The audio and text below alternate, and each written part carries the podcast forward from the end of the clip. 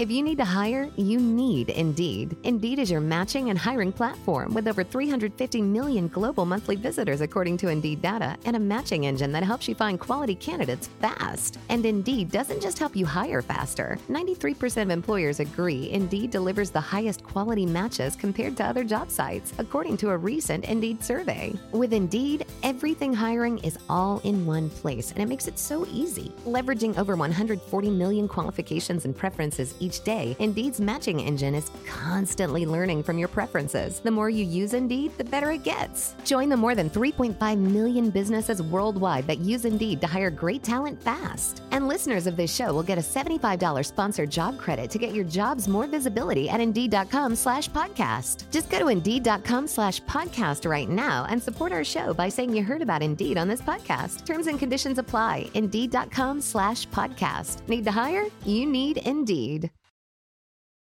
Every team, every topic, everywhere. This is Believe. On this week's episode of Damsels in the DMs, I I mean, I think it's important for actors to know that I'm a person. I, Yeah. I'm not a, a, a wall. I'm not an impediment. I'm not someone who hates you or wants to stop you. I, I'm um, someone who thinks that actors are magic and that what they're capable of is extraordinary and wonderful. And um, and if they know that, then they know I'm on their side and then they can stop being intimidated or nervous around me. Uh, they can start being encouraged and inspired by me instead. This message is intended as a reminder that we are not licensed professionals, not psychiatrists or psychologists. If you have a serious problem, please seek professional help. The National Suicide Hotline is 1 800 273 8255. That's 1 800 273 8255. There's some damsels in the DM. Yes, queen. Tell us what's the vibe. Uh-huh. What's the vibe? There's some damsels in the DMs. DM. Please tell us what's the vibe. DMs, DMs, yeah we see them, yeah we read them. DMs, DMs, we don't need them, we just leave them. Please. Yeah. It's going down in the DMs. Bye. Hello, everyone, and welcome back to another episode of Damsels in the DMs. I'm Lauren. We've gotten some feedback from you guys that you still want to hear about our lives, even though we're not doing host episodes at the moment. So I forgot to ask, Osh, how's your life going? What's new? Life is so good. My mom is actually coming to visit me tomorrow, and I'm so excited because it's been a while since she's been in LA. My apartment was under construction last year when she was here, so she's never been able to stay in my house, and I'm so excited for her to be here and feel at home and just hang out and have some mommy and me time. Aw, and your place is so nice, so I'm sure she'll love it. She's gonna love it. She's a big chef, like or a cook. She loves to cook, and so I think she's most excited about my kitchen rather than me. Cook really yummy meals in there. But Lauren, I'm seeing you so soon. I know, I'm so excited. So excited. Your boyfriend texted me being like, I'm so excited to see your amazing skiing skills. and let me tell you, when I went to Big Bear at the beginning, a month ago, I was so trash and I was so scared and I was so in my head. And I'm blaming it on my boots because my boots were way too big for me.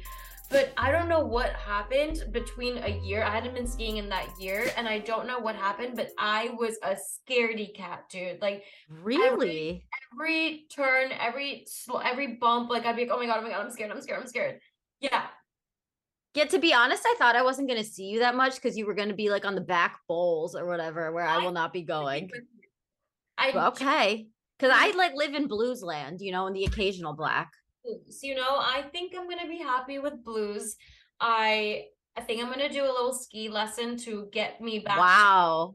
where I was, or just help me out a little bit because I told Brian I was like, I'm eating my words right now.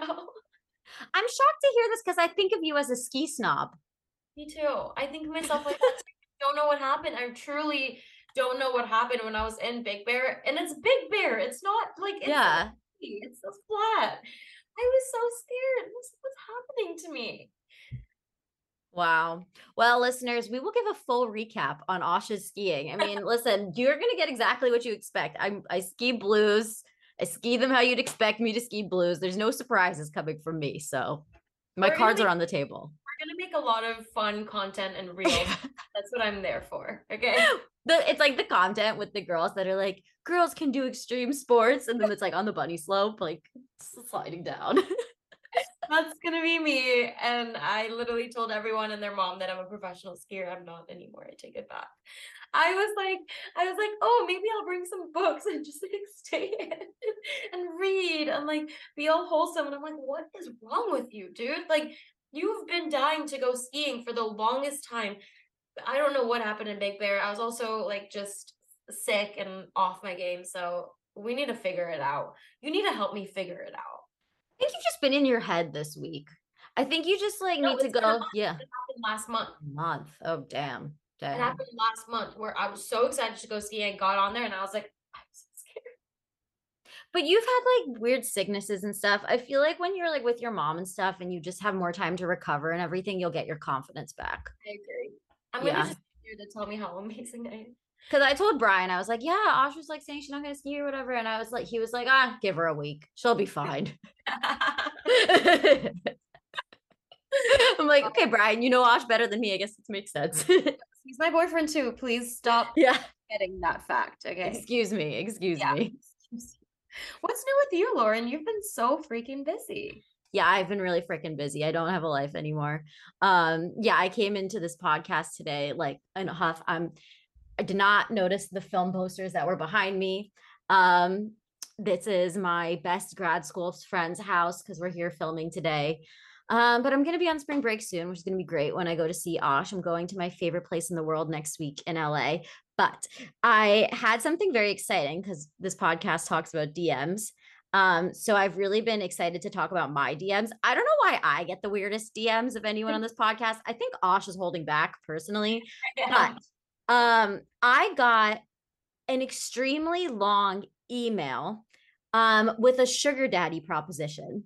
And I am not kidding, Osh. I need to send this to you. I wish we could read it out on the podcast, but it would take so long because of how Oh, long this is the yes the person found me on imdb he like references things from my imdb um and like tells me that we can like go on trips to australia apparently he's like taken on other clients i don't know what you call them um that were actors in the past. So he's like as an actor like i know it can be hard like i'll supplement. She even went on to get married my previous actor sugar baby. Anyway whatever. Um it's an extremely long proposition.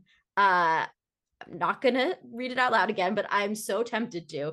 But my favorite part is when he gives descriptors on himself. He goes, very athletic, business type, yet very casual. And upon response and interest, I'll share a picture. Um, now, anyway, you know, most girls would probably be like afraid to tell the world, tell the parents, tell their boyfriend, you know? Me, I forward the email directly onto Brian, not just to his personal account. I also sent it to his work account to make sure he sees it. And I go, watch out. Because, you know, I think that I should use this opportunity to start like a bidding war, right? Like, yeah, exactly. You know, Brian has been with you for seven years, almost eight, maybe. You need to keep this man on his toes. He's too com- Exactly. He's You can't com- let them get too comfortable. Exactly. He's like, I've locked this girl down. She's been with me. Yeah. She's never leaving me. Oh, no. until Sugar Daddy comes and makes me better offers than you. Exactly. No, come on, people. We got to keep them on their toes. They can't get too comfortable. No. You know, I I I am gonna send you fake sugar daddy requests just to send him to Brian and keep him on his toes. Even for me too. I'm gonna send myself some and send him to Brian because he has two girls. Yeah. Exactly. No, we need to start a bidding war. You know, like what can you bring to the table? Yeah, exactly. And then we'll sit down and have a meeting and discuss. Also, my mom is going to listen to this episode and she's going to be like, Lauren, like Brian brings so much to the table. He's so wonderful. And nobody's doubting that. Nobody's doubting that. But it's just, you know, just, it's good. You got to keep them on their toes. Listen, Apple has constant updates, right? Software updates. Brian needs that too. I'm not saying the iPhone is like, you know, horrible or has flaws. Yeah, okay, sometimes it has flaws. It just needs a little bit of an update. Just needs a little tune up. Yeah. update. Brian is just like an iPhone. He's just like an iPhone. and my iPhone right now is flawed. Let me tell you that. I need a new iPhone, but I'll keep a new Brian, just get an updated model. Exactly. Let's just focus on the boyfriend rather than the phones. Maybe um, sugar daddy. There we go. See? Solutions for days. We're so solutions oriented. Wow, I love it. Today we are here with John Frank Levey, who is a prolific casting director. He's cast shows like ER, Shameless, West Wing, has won Emmys in the past, and he just wrote a book and he's here to tell us all about it. I feel like we learned a lot from mm-hmm. him. I'm so excited for you guys to hear from him because we haven't had a casting director on yet and I know that I really want to know the minds of casting directors because it can be really confusing as an actor. Yeah. Um, so just to know who is on the other side, um, to know like what their process are, what how they work, um, seeing them as creatives, not just people who could change your lives, but you know other creatives. And you guys are. He loves talking about collaboration, and it is a huge collaborative thing. So it's really cool to see them as colleagues rather than this big, powerful, scary thing. Yeah, yeah, I totally agree. All right, everybody. Well, let's take a dive into talking with John. Get into it. All right. And we are here with John Frank Levey. Hello, John. Thank you so much for being here. My pleasure. Thanks for the invitation. We have so many questions for you. well, good. I hope I can answer them. so, I mean, we know that you're an Emmy winning casting director. You've just added author to your repertoire. Walk us through a little bit about how you got into casting, how you got interested in the entertainment industry to begin with, everything to get you to the place that you're in now. Well, that could take all day. And we're here all day. um, uh, in college, I was an actor and a director in the theater. And when I uh, got married and moved to California, I started to pursue the theater as a director again. Um, I was still interested in acting, but uh, it wasn't really my uh, strong suit. Somehow I kept uh, ending up directing rather than performing. Um, and I, I, I, received a play uh, about a bunch of Eastern European kids who formed one of the first kibbutz in Israel. It was called The Night of the 20th and it was very analogous to my experience um, uh, as a college kid and shortly thereafter, uh, and kind of in the communal hippie movement. Uh, some of the very same issues of rebellion and freedom and uh, creativity uh, uh, were at the source of this group of kids. And I directed that play uh, for an organization in LA that I don't think exists anymore called the New Artef Players. The Artef Players, the original, were a Yiddish theater in New York City. Um, it happened that a young man who uh, I cast in the in, in, the play, named Jeremy Lawrence, uh, was in a, a, relationship with a fellow who worked at the Mark Taper Forum, hmm. and I guess Jeremy would go home at night and say that uh, the rehearsals were going well, and eventually his partner Bob came to see the show um, and uh, during previews and and loved it and recommended to his boss uh, uh, Gordon Davidson, who ran the Center Theater Group in the Mark Taper Forum here in LA, that he come and see the show, which he did. And amazingly enough, he called me shortly thereafter and uh, offered me the opportunity to uh, uh, have the taper apply on my behalf for the NEA Directors Fellowship to join the staff there for uh, a, a, period of time. Uh, unfortunately, the woman who was in charge of writing the grants missed the deadline, so I didn't get the NEA Directors mm. Fellowship. If I was uh, Congressman Santos, I would say that I did, but I didn't. But Gordon was still uh, committed to having me join the staff, and so I just became a staff director. Uh, um, and I, I stayed at the taper for two and a half years and got lots of wonderful experiences as a director. But among the things that happened that changed my life was that for the first time in my life, I found out that there was such a thing as a casting director, mm. and I directed a lot of new new plays in readings for the staff. and a person from the literary department came and served as the dramaturg, and the casting director uh, uh, brought actors to me and the playwright, uh, and then we set out to work on the project for a while, and and then present it to the staff. And that was the first time I'd ever heard of a casting director. So you know, some years later, I was uh, directing around Los Angeles, and and I uh, I got a bad review for a production of A.R. Gurney Jr.'s The Dining Room, and I was out for a cocktail with a casting director named Barbara Clayman, and she said, "Kid, if you're going to take it this hard, you should come and work for me." so I did the following Monday. Wow. 38 so- years later, here I am sitting with you ladies. Oh wow. And how how has your career as a casting director changed over the years? What was that like to go from working for Barbara to having, you know, like all the success with the shows that you've cast? Well, uh, uh, you know, I was Barbara's associate along with my dear friend Dee Dee Bradley. And then I worked for a really great teacher and casting director named Marcia Kleinman uh, for a, a while. Uh, I was introduced to her by my college friend Eileen Berg, who was producing movies for television at ABC Television. And then I uh, transitioned over to Warner Brothers, where I was no longer working under other casting directors as an associate, but was given an office of my own, an assistant, and projects of my own uh, under the late, great Phyllis Huffman. Among the very first projects that I did there, I did with Phyllis in the pilot, and then I did the episodes myself, was a wonderful show called China Beach. Um, it, it, it spoke to me greatly, and it introduced me to people who are still friends, and um, and and professional colleagues.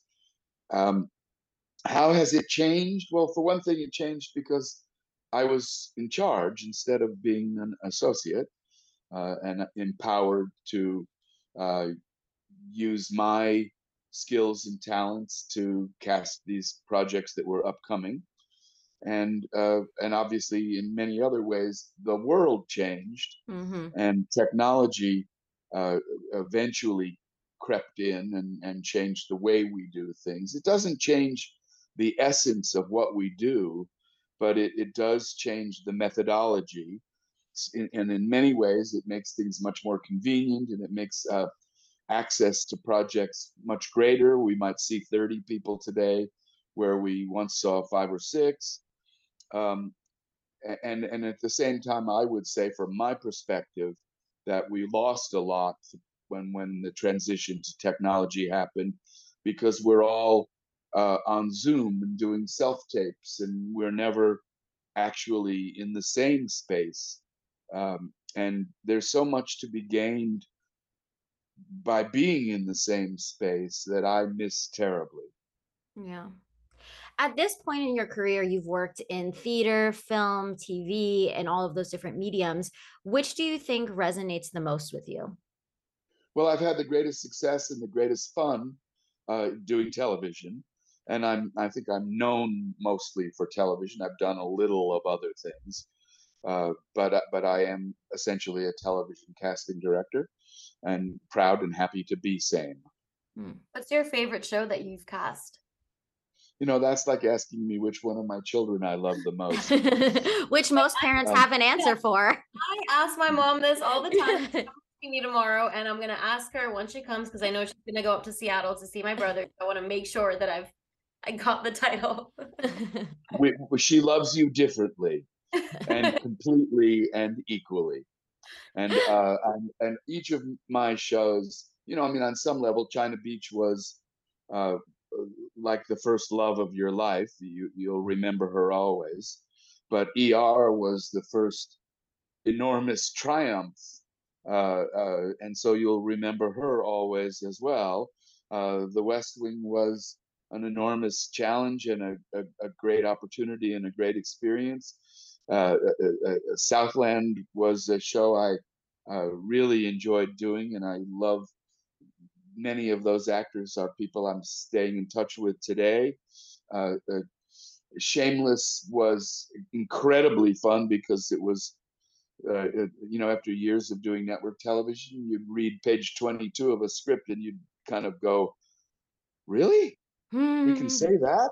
We can do that? This is going to be exciting. And then, of course, the last thing I did that was a major hit was Animal Kingdom, a crime family drama on TNT. And um, it was fantastic. And I loved the cast and I, I loved the collaboration and the community that was uh, involved. So the answer is I love them all. What made The West Wing such a challenge to cast?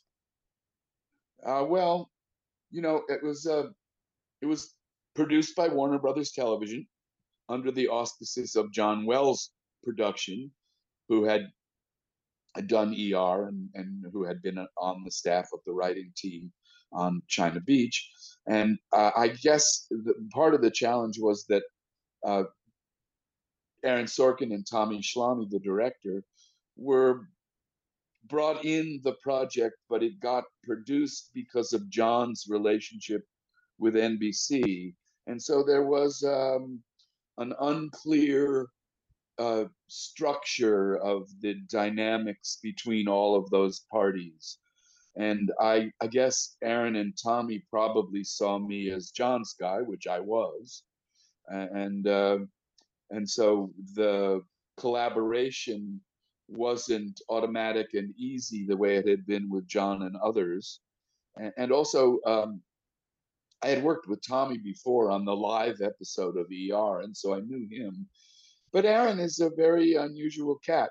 Uh, he is a one man band, and so it's not quite the same collaborative community feeling that John fosters. Mm. And and that I am very much uh, excited by and, uh, and, and, and, uh, my creativity is uh, released in a collaborative and community environment. And so working for someone who is brilliant, but perhaps could I have described him in the past as a one man band doesn't leave you very much opportunity to have your process be part mm-hmm. of the deal.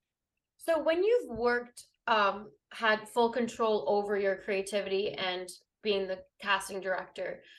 What is your can you walk us through your process of how you choose your your group of actors that are your final group of actors that you send off to the directors and producers?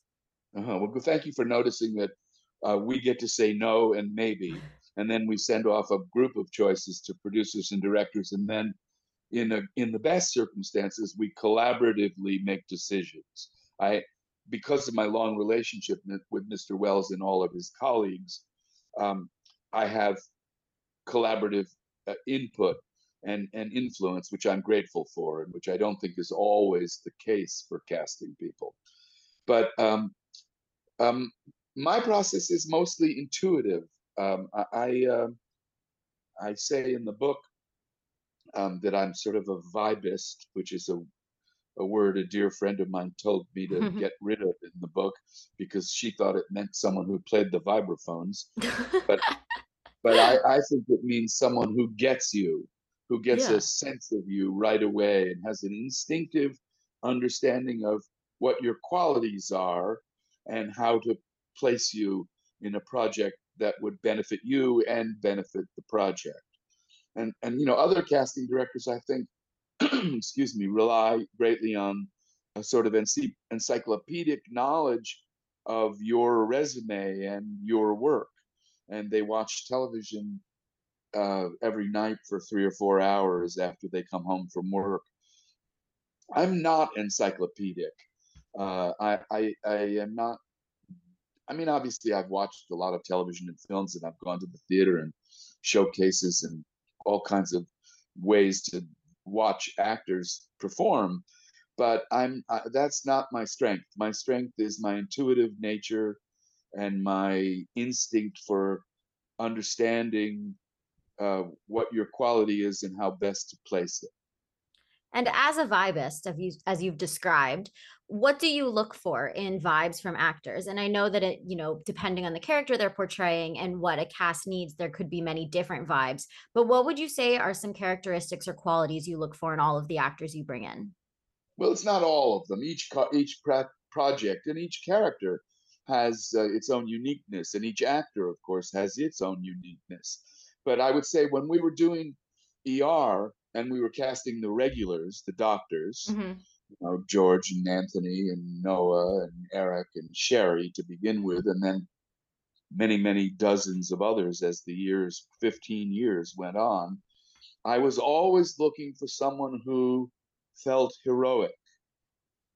That was a, a, a, something that they all had to have in common. When I was casting Animal Kingdom, uh, and I was casting the regulars who were members of the crime family, whatever else was unique about their unique individual characters, they all had to have the capacity to feel dangerous. And so each project and each character has its own demands. But uh, I, am always looking, the thing that is in common with all projects is that I'm looking for authenticity. I have said in the book and elsewhere that if I write simple and real after you've auditioned for me, you've done your job from my point of view. Mm. Um, and and uh, I, I, I crave uh, simplicity, authenticity, a real sense of you making an emotional connection and not uh, and, and not having a performative style, having a naturalistic, easygoing kind of approach. You know, I listen to a lot of music, and um, the singers that I respond to, like Nat King Cole or Diana Krall, aren't showing off the virtuosity of their voice. They're really just letting the words kind of drop out of their mouths in the melody and that's the kind of acting I respond to as well. Hmm. I have a technical question for you because me and Lauren we met at acting school and we um, the acting school that we were at was very technical and um, not nit. I feel like a little bit nitpicky about every single every line, how you're going to deliver that line. You know, like it's very technical. As a casting director, when you have actors come in and they're super tech, I don't feel natural. I don't feel like myself. I feel like somebody's like I'm like a puppet and like I have to hit this line properly and I have to get this done, especially with comedy. As a casting director, how important is it for you for your actors to hit every single line perfectly and not change some of the words and be um, very technical to the writing? Well, I, I, I think you need to say the words that are written. I think that's important. Um, however, I am not in the least bit interested in you performing the result that you or somebody else has imposed on you. I think that's, um, can I say, a crock of shit on your podcast? yeah, you can. um, that's the worst approach to acting possible. And I'm, I hope you're no longer studying at that place where you met because um, doing it right, fulfilling the map is nonsense doing working inside out is the only way to get to authenticity. Uh, if you're feeling the feelings and thinking the thoughts and what ifing yourself successfully into the emotional state and circumstances of the character, and you've answered the questions about who it is, what's going on, you know, how all of the questions about their interior life, the result will take care of itself. It will come out of your creativity and if you're fulfilling somebody's plan of the single one God approach to acting, um, you are in fact a puppet and a marionette, and you won't be authentic, and you certainly won't get the job in my office. Hmm. Yeah, great answer. Yeah. Great answer, really good to know because I feel like I've been putting a lot of pressure on myself to hit every single thing that previous teachers have told me. And if I'm not getting it, I'm not getting it um, and it just feels super unnatural. So that's really good to know, even for our listeners who are dealing with um, methods like that. Yeah. Yeah. And I mean, at this point, you've mentioned about how casting has changed in the era of self taping, particularly after the pandemic. When did you decide to write your book? Why? And what's the reception been since writing it? Well, um, you know, I, I did a podcast for an acting teacher who I've known for a long time. I knew her when she was an actress, when I was casting the pilot of ER. She invited me to do this podcast, and I did so. And just kind of casually after we finished, um, uh, she said to me, you know, uh, and we were in the same room actually. she said to me, "Hey, you know, your stories are funny and instructive, and I think my actors will benefit from them. And I'm glad we did this. We could have talked for hours. Um, you should write a book." And uh, that's at which point I, I tone deafly sang, "If you think I should write a book, you're one crazy schnook." Um, uh, but you know she had just finished writing a book about her acting technique and she introduced me to the woman who wrote it with her uh, a fantastic person named trudy roth who uh, gets credit on the cover of my book as told to because uh, there would be no book if there was no trudy mm. and we met at the beginning of the pandemic and she sent me a book called How to Write About Yourself, which was written by somebody who had written about himself. Hmm. I found it very interesting. And she and I began to meet on Zoom, and she gave me um, the uh, assignment, the homework of uh, sending an email to her at least once a day, and sometimes as many as four or five times a day, of a memory of my professional life. And um, eventually, she collected and organized those memories. And she and I talked about how the structure of the book might feel or look. Eventually, we met in person, and she's such a warm and wonderful woman that I began to feel comfortable at revealing more than just anecdotes and stories about things that happened in my office as a casting director. And she encouraged me to do what I told her was important to me, but I was reluctant to do, which is to describe my personal journey and the impact it had on my professional journey. Um, and and um, and I did that, and and I think that's been very successful. And I'm incredibly proud to say that the book has been out a little bit over six months now, and there have been fewer than five days without a single sale and that wow. on Amazon we have um, gone past. I think it's twelve hundred books now, and I've done some live book sales events as well. And also, there have been some sales in Europe and on the Barnes and Noble site. Mm. And I hmm. think we're up to somewhere uh, uh, about 1,800 copies of the book sold in just over six months.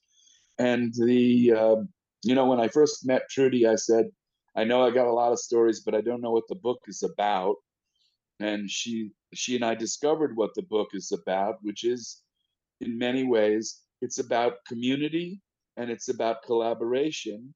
And its title is Right for the Role. And it's about me on my personal journey and finding the role that I was right for to contribute to community and collaboration, and how all of us as artists actors, casting directors, set designers, directors of photography, caterers, costumers, hair and makeup people, whoever you are. Your work will benefit from your getting to know yourself mm. and getting to really examine in an authentic and genuine way your journey. Yeah, that's really beautiful. Can you share some of the stories that you tell, or like maybe your favorite one in the book? Well, there's so many, but I, I, I, can, I guess off the top of my head, I, I, I like to share the story of Noah Wyle's audition for ER.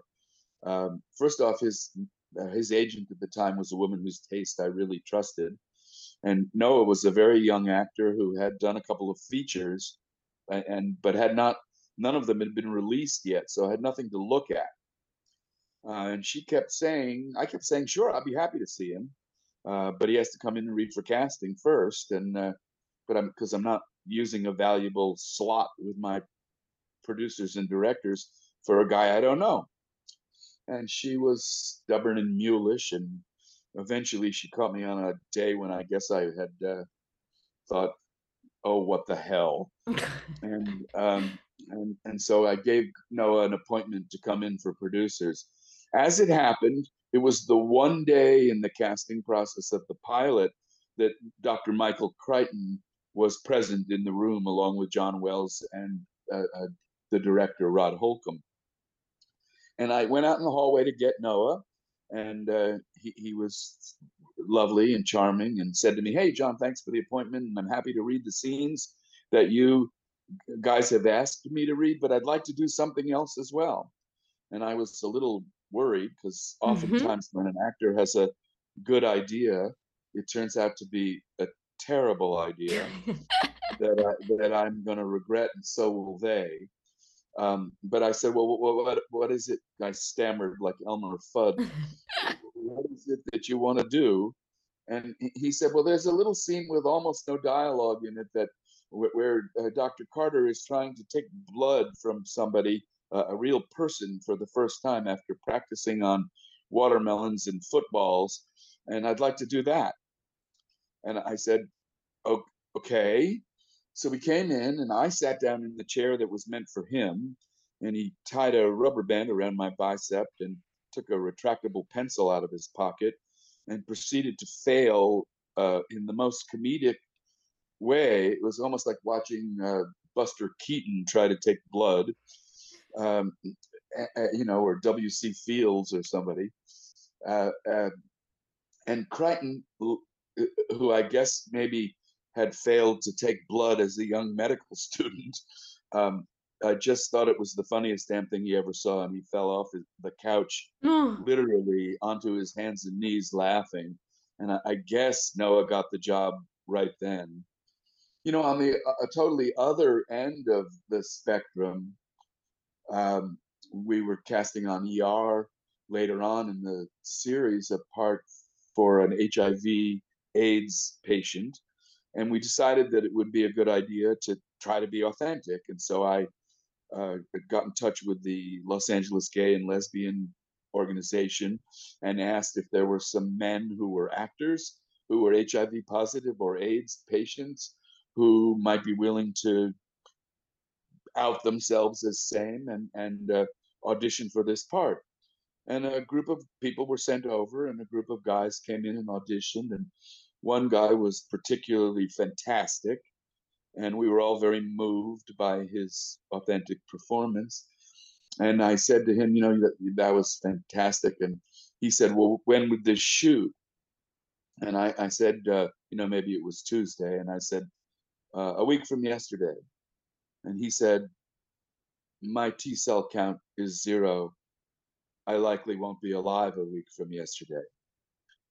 And you know, being a casting director plunges you into people's lives that give you a chance to grow and change in your life. I, I certainly knew a lot of, of, of, of gay men in, in that era, but I didn't know anybody who had AIDS and who was confronting his imminent death in his early 30s and uh, that experience was indelible for me forever. I got to be introduced to the deaf community um, through the character of Eric LaSalle's son, who was born deaf, and the controversy about cochlear implants versus sign language.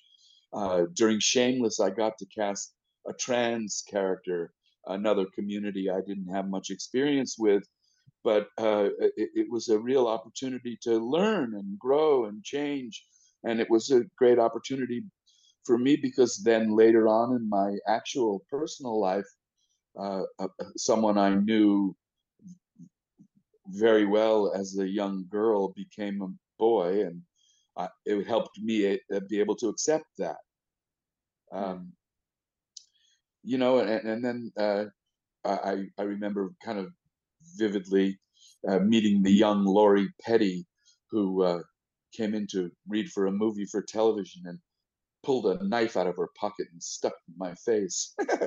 I, I, learned that that was a terrible idea, and I told, and I told her so. Um, you know, I, uh, it, it, one of one of the things I've loved the most about being a casting director is the community that I became a member of, the collaboration that I was able to participate in, the creativity that was respected on all of our parts, and the opportunity to grow and change as a man. On a different note, what was it like winning an Emmy? Thrilling beyond compare, stupidly thrilling, uh, like a fantasy, like a dream come true, but a dream you never had.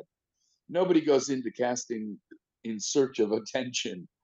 Um, I've certainly had much more than my fair share, and much more than anyone has a right to expect or fantasize about. And and, and I've enjoyed uh, every ride in a limousine with a bottle of champagne uh, uh, that I've been fortunate enough to have, and and the the second one was just as great, and I got to take my then nine year old daughter to one. Uh, I don't think I won that year, but um, she got to get her hair done and buy a dress. Oh, Um, uh, uh, uh, it, it, it, it's uh, it, it was thrilling, just thrilling. Yeah. Are you still casting, or now is um being an author more of a full time career for you? Uh, well, I, I am presently working on a feature film trying to as- attach a couple of leading roles so that they can go ahead and get funding. Um, I am hopeful that uh, a, another great television project is just around the corner. Um, but I have been spending the last six months uh, promoting the book and, uh, uh, uh, you know, uh, uh, and and reaping the rewards of having done the work. Well, if you would ever be interested in a student film, I'm looking for a casting director for one this summer. So Well, let you know, me you should you should contact uh, Tony Tamietti and Kim Wong, who are my longtime associates, Oh, uh, who would be happy to do it f- for you. And and whenever they do anything, I mean, I assuming that they like the script and that, Yeah. that that whatever compensation you have is seems appropriate. Um, uh, uh, you know, in whatever projects they work on outside of my auspices, uh, I'm always available to uh, answer any questions they might have. But they're incredibly talented and incredibly skillful and dedicated and fabulous, and you'd be um, lucky as hell to have them. Yeah, awesome. Well, thank you for that tip. That's amazing. So now, what's your morning routine, or do you have any healthy habits that you swear by to allow you to be the best version of yourself? At the beginning of the pandemic, I think I was 27 pounds heavier than I am today. Mhm. um, and I I did that by changing my diet. I eat almost. I mean, I still love to have a good steak once in a while, but I don't have it three times a week or uh, the way I might have uh, uh, four years ago. Um, I eat a lot of fish and chicken and vegetables and fruit, and uh, I don't eat a lot of carbohydrates except at, in fruit and vegetables. I, I go to a strength training program every Saturday morning to work out, and during the eight months that my pool is warm enough for me to swim without uh, risking a heart attack. I, I I swim every day, 50 lengths of my pool, and during the months that I that I can't swim, I I try to walk every day. Although recently, this California winter weather has kept me cooped up in the house. So, uh, uh, uh, but but that's how I'm trying to stay alive, so that I can have more and more wonderful experiences and with my kids and uh, my friends and my family. Did any of your kids end up going into entertainment? Um, my son is a post-production executive for Amazon Oh. in their feature di- division. Works a lot on documentaries, but als- al- also on uh, on feature films. Um, my daughter uh, works with kids with special needs as an educator. Uh, uh, uh, uh, but uh, there's a funny story that once when she was about, I don't know, seven or so, she asked me about what it was like to be an actor, and I, I tried to explain it a little bit.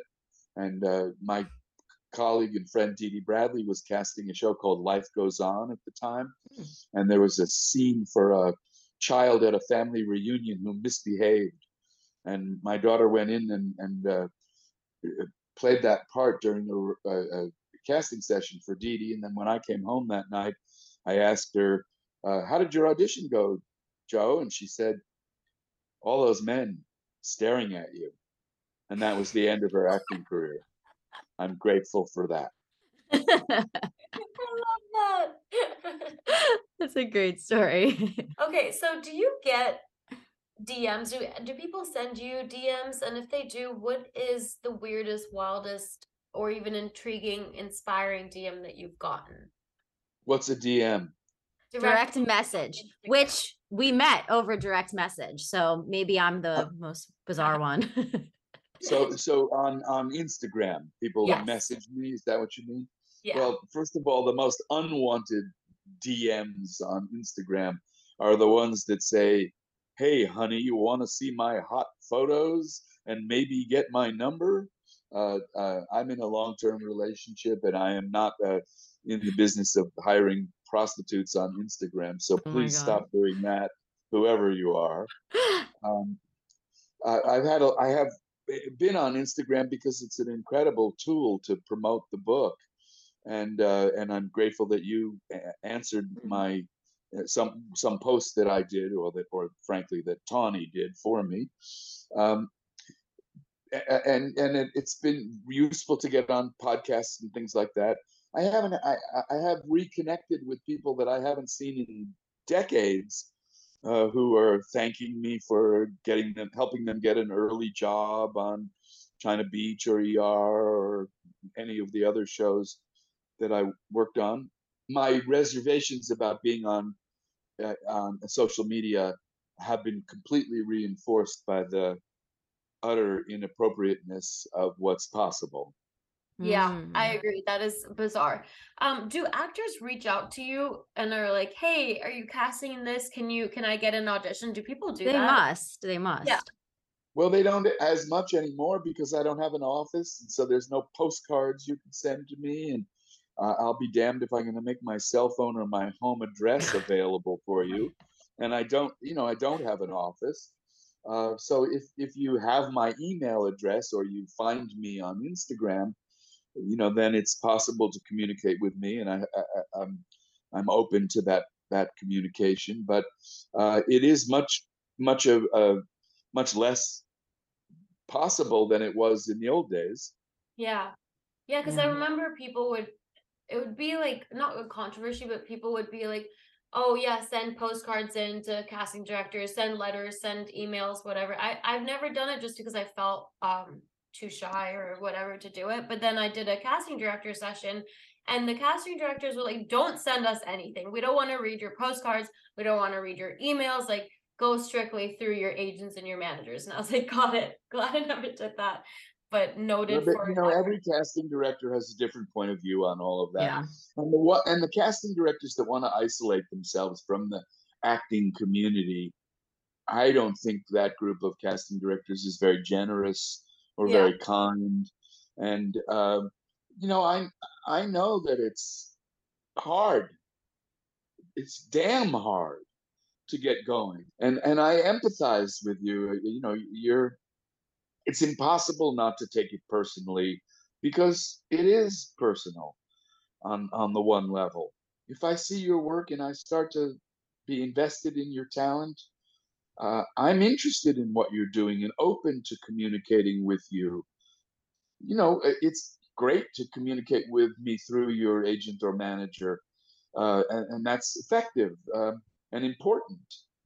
Um, but it's not impossible to have something like a professional personal relationship. Yeah, I was going to say I've done a lot of casting director workshops and I feel like it really does depend on the casting director because with the ones that I've connected with, I've emailed with and you know, I really like hearing what they're up to and connecting with them on a personal level because I think it helps sure. to when you're auditioning to make to know the person on the other side so you're when you're sending in a tape it's not just going into the void you know the person who's watching it and maybe you're not right for that role but you still know that the person cares about the work you're putting out there and is really watching it yeah yeah absolutely and and and uh, you know and beyond that you, you know it, it's um I, one of the points of the book is to demystify the so-called power of the casting director. We're just artists and people like you. You know, we put our pants on one leg at a time, and uh, you know, it, it, it's. Uh, I mean, I think it's important for actors to know that I'm a person. I, Yeah. I'm not a, a, a wall. I'm not an impediment. I'm not someone who hates you or wants to stop you. I, I'm um, someone who thinks that actors are magic and that what they're capable of is extraordinary and wonderful. And um, and if they know that, then they know I'm on their side, and then they can stop being intimidated or nervous around me. Uh, they can start being encouraged and inspired by me instead. That's such a beautiful quote. I think that's going to have to be the one we share all over Instagram. I think so, that is good. Yeah. But our last question for you is the DM of the week. And our DM of the week asks, What do you hate most about the entertainment industry and how do you get past that? I don't hate anything about the entertainment industry. It's been an opportunity to pay for my children's shoes and their education. It's given me creative fulfillment. It's given me lifelong friendships. It's given me the opportunity to participate in a collaborative, respectful com- community. Um, uh, uh, uh, there's nothing to hate about the entertainment industry.